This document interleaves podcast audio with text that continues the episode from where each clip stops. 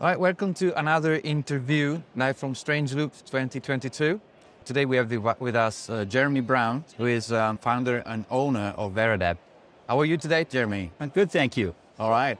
How was your first conference day? Oh, it was very good. It's been really great to be back. This is my first post-pandemic conference, so just being back in the technical world has been a joy, and getting to talk to people and hear about the, all the wild different things that they talk about at Strange Loop. And been in Strange Loop before? Yeah, I came just for a just for ElmConf in 2018, and then realized that there was this really interesting conference following on the tail of ElmConf that I was leaving town and not going to. So I came back in 2019.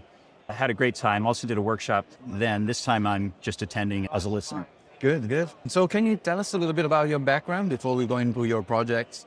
Right. So I have an academic background in computer science. I went to MIT. I was there for a very long time, but I had a good time. When I came out in 2002, I worked in robotics and uh, did that. There was a brief interval with airline software, but I worked for somebody else's robot company for a few years, airline software, which we won't talk about much, and then um, started a robotics company and ran that with my co-founder of that firm from 2008 to 2016. Was that robotics startup doing good? Uh, that, that we did great until we didn't. So we closed it down pretty much in 2016. And I went to work for the company that acquired our team for a few years, then took a little time off. And then right before pandemic, thought I would start Veradept. And uh, so I incorporated Veradept in, I want to say November 2019. And then, of course, the world shut down in March of 2020. Uh, so there was a, there's been a bit of delay getting things launched, but uh, you know, things are mostly back on track. The kids are back in school full time, and it's been it's been a real pleasure to be able to work hard on this for the last year and a half. Yeah, get somewhere. It's not. It's not your first startup. No, this uh, is my second startup. Yeah. To introduce what is the goal of this startup, I wanted to ask you maybe a, a out of context question, but it's going to introduce us to the context of the startup. What is the problem with estimates, estimating projects, estimating your task activities? What can go wrong? Well, there's a lot of things that can go wrong. And I think one of them is often as technical, as, as developers or as frontline technical managers, you can be asked to work on a project, to complete a project with a set of goals based on estimates that were done by other people, right? You may not have been at the table at all during the estimation process. Right. And so that's obviously a major problem because often the, the, people doing the estimate don't really appreciate the scale of the work or the details of the work that, that, that make the scale what it is. Uh, but I, I think also in, in many cases, even when teams are given the opportunity to do estimates, the tools we have for doing those and the way we're in the main taught to do estimates don't do a good job of addressing the variability in software tasks. So if you take an individual software task, right? It, if everything goes right, it'll take an hour, and everything goes wrong, it's four to eight hours because it starts by like changing your your operating system to get the packages you need, right? So estimating point estimates where you just pick a single number generally adds up to a wildly over optimistic outcome. And so, you know, this is reflected in, I mean, the definition of failure is, of course, fungible, and many people don't like to say it, but there's there's sort of annual reports on the rate of software and IT project failure that put the number around 50% failure in the sense of a significant overrun of your budget or your deadline or just failing to deliver entirely. Right? So it may be better to talk about what what what can good estimates do, right? Yes. Yeah. Right. Good estimates, like one of the early things is a good estimate. If you can make an estimate that provides actionable information, right? That's a good estimate, right? And so a good estimate is one where you might decide not to do a project right up front. Say, whoa, this is bigger than we thought. Somebody expressed this really well at a, an informal chat I was earlier today. It can be the basis of a conversation between the team that's going to do the work and the client, whether that's an internal manager client or an external client. Say, here's our initial estimate based on what we understand you're asking for. Here's the high level work plan. Here's what we think it's going to take that will take longer than you hoped. That will take more money or more people than you hoped. Do we understand your problem correctly? Do you understand the work that we say we need to do? And how do we adjust things until we're doing less work or understand that some of this work is unnecessary or you can modify your expectations about price and timeline, right? So you can have that conversation when you have a good estimate and it's almost impossible to have a good estimate if you don't if it's not sort of part of a plan, right? It, it doesn't have to be a detailed plan at first, but you can have a conversation around the things you're going to do and why you're going to do them and how much time they're going to take. But you got to have the artifact to have that conversation. It's an anchor, sort of a common framework for that discussion up front. And then if if you grant me the hypothesis that this can be done and not painful, if you update your estimates in a running project as you complete tasks, as you partially complete tasks, or even as you discover new work and add it, you can track how your project is doing, right? And monitor your projected conclusion. Are you on track to hit that deadline? If you're off, like that's a good time when you notice that early to figure out are you going to add resources, cut scope, whatever you're going to do, you're not going to surprise the client by showing up at the last minute with a problem. You're going to start socializing them about it now and say, this is a problem. How are we going to solve it together? But if you're not tracking through the execution of the project and something runs away, you may not discover that in sort of the fog of war during the project until very close to the end. And then it's too late to make intelligent decisions about what scope to cut. The scope that gets cut is whatever you didn't finish yet. Okay, uh, so, so uh, I assume this reasoning went into the ideas that you are introducing in your product. Yes, absolutely. And I, I want to say I'm not introducing the ideas in my projects. These ideas and the specific approach predate my product, but they're not well, they're not particularly well taught just to new developers or technical managers, and they're not part of the culture and they're not part of the tooling we have, generally speaking. So we, in a prior startup, actually implemented the techniques that I'm now implementing at Veradept as a product, right?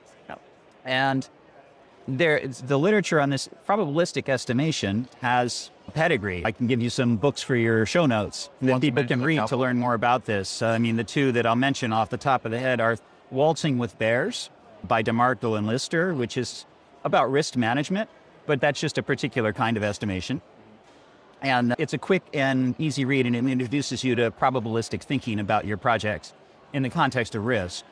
And then Software Estimation Demystifying the Black Art by Steve McConnell, which is a, a thicker tome, but really walks you through, again, how hard it is to do a point estimate accurately, but techniques for getting usable and valuable estimates anyhow. Okay. Right. So I, I, want to point at all of that as informing what we've done. Oh, very good. Um, so we didn't mention that the product we're talking about is called DoomCheck. Yep, DoomCheck, as in check if you are doomed. yeah, that's, uh, that's an interesting so thing. doomcheck.com. Yep. Yeah. So I've been looking at the tool for yeah a little bit mm-hmm. to understand what it Fantastic. does. I've seen that uh, you mentioned that it simulates thousands of scenarios. I understand correctly. Right. Just wanted to understand a little bit of the mechanism. Sure. Happening. So when you write a plan in Doom Check, so one of the ways I try to make this attractive to developers is to have it look, your plan is one document. It is a text document. It happens to be marked up in Markdown. So you can list out tasks and sections or bullets or however it makes sense to you to describe the work you're going to do. And then you attach estimates as little annotations and curly braces to say something like one to four hours or five to 10 hours, whatever it is. And you can put those on a very fine grained line by line basis.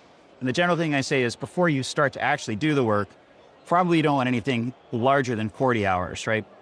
When you're doing the initial estimate, go, you, maybe you want bigger buckets because you're doing a very small breakdown. But when you come to work, break it down pretty small. So, anyhow, you put these ranges in and we fit a curve to them. So we have a sort of probability distribution for an individual curve. And again, I encourage people to put in large ranges, factor of four, right? Kind of ranges because those are realistically the uncertainties you're dealing with yeah. in software development. So then we simulate lots of different outcomes for every single range and roll those numbers up. So if you imagine, look, if I have one coin and I flip it, say one side is zero, the other side is one, I'm going to get a zero or a one. It's a very big distribution. But if I have 100 coins and I flip them, I'm going to get very close to 50 heads, right? It won't be exactly, but the variation will be very small in the middle of that. And so what we're doing, it's not a, a coin toss, it's a continuous curve, but we are just pick, you know, saying for each outcome, you've got 10 tasks, we're going to pick a random outcome for each of those tasks and then you know, they're in a section, we'll sum those up that, and, and we'll determine the probability distribution of each section. And then we'll do it again to take the sections up, you know, the subsections to the sections to the project plan. So for every section and for the overall projects, you get a probability distribution of how many hours you'll have to put in to complete the work you've described. Yeah, it's very scientific. It makes sense also. Health. Good. So I had to look and yes, indeed, the interface of the tool Mhm. is quite simple. You can enter your. you. Yeah, no, that, that's, that's good to know. That is uh, Markdown, so no vendor lock-in, so Yeah. to speak, when you create your estimates. It- well, certainly there's no vendor lock-in on the content, and a pretty good thing is, unlike say Jira, you do not have to go through a series of clicking to create a new task to attach information to. You just add a line to your Markdown file as you go. And I have users who literally will start a sprint by opening the buffer on a screen with the team in the room, and they'll just talk and add estimates, and they'll hit preview every once in a while until they've got about enough work to fill the sprint. Is there any plan to? Oh, I'm not sure if it works already on mobile, So- but I was curious because it looks like something that you might want on your phone for like regular updates. Right. So there's no mobile app. I, I would love to do one at some point, but the team is small at the moment. But the website should work pretty well on a mobile device. If anybody has trouble with any mobile, they can contact me and I'll try and make it right. But it should work fine as a website on a mobile device. Speaking of the startup life, so you're a single developer at the moment. I am a, a solo solo at the moment. Yep. And what brought you from robotics into this other area? Uh, You didn't want to do robotic, robotics again. Well, I mean, I'd done robotics for quite a while, but I'd, I'd grown to feel more and more. So, at multiple stages in my career, I'd felt burned by either bad plan or no plan, or, or even malicious plans where management deliberately underestimated the work to get a bid, but then turned around and said, well, we, we underestimated it, but you all have to do it anyhow. And that means evenings, that means weekends. And that had happened enough in my career working for other people. And then we'd had crunches in our, in my last startup that I started to feel very strongly about good project planning in the sense of plans that are good, plans provide value to the people who do the work.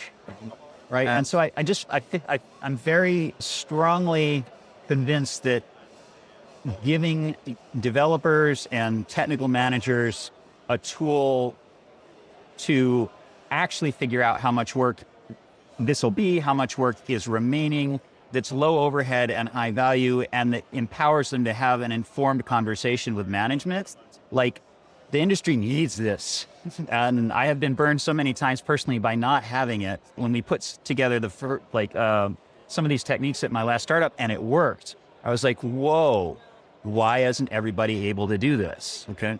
So, So that I- might be the answer also to the question what would you do differently from the last startup in this new venture? Oh my goodness. Some of the things I'm doing differently are just to try something different, right? Last time was we were doing robotics work with large companies. So this time I'm aiming much more at individuals. So to the extent there's companies that want to bring this on, and I think there are consulting companies and nonprofits and others who want to, might want to start using these techniques, I'm happy to support them in doing that. But I'm also hoping to reach individual developers and, like I said, frontline technical managers directly and get an organic uptake rather than doing a, a B2B sales cycle. Is there anything else that we forgot to mention that you want to add? I don't know if, if your audience is interested in the tech stack, I'd be happy to talk about that. Tech stack? The, the technology stack. Oh, yeah, sure. Yes, absolutely. So the, uh, the front end is entirely in Elm. Oh, okay. I just find a delightful environment to work in, having a, a great deal of fun programming in, in Elm. The back end is in Go, which I chose ultimately because it's pretty lightweight and compiles very quickly, and it's a small enough language I can keep it in my head. And I found as a as a solo developer working in a full stack context, it helps to be able to switch context quickly. And so smaller languages like Elm and Go work better for me than trying to retain the entirety of Rust or, or frankly even JavaScript when I'm switching back and forth, bet- you know, on a regular basis. It's an interesting combination I never heard of an Elm front end with a Go backend. Maybe it's just me not being part of that world. It's, No, I, I don't know. I haven't run into anybody else doing but it. I know Go is very quick in creating services. Yep. So I guess if you have that kind of interaction with the front end and the back end, is it hosted, you know, on a AWS? It's in DigitalOcean, but yeah, it's cloud hosted. Uh, backend is a Postgres database and, and will be until that breaks. And given that like need Stack Overflow is still running on Postgres. I, I would love to run into that problem someday, but it's not something that keeps me awake right now. All right. Well, best of luck for Thank you very this much. adventures. Yeah, with you. Thank you very much, yeah, for taking the time. It was a pleasure to learn something different and new. No. Thank you. Thank you. Appreciate it.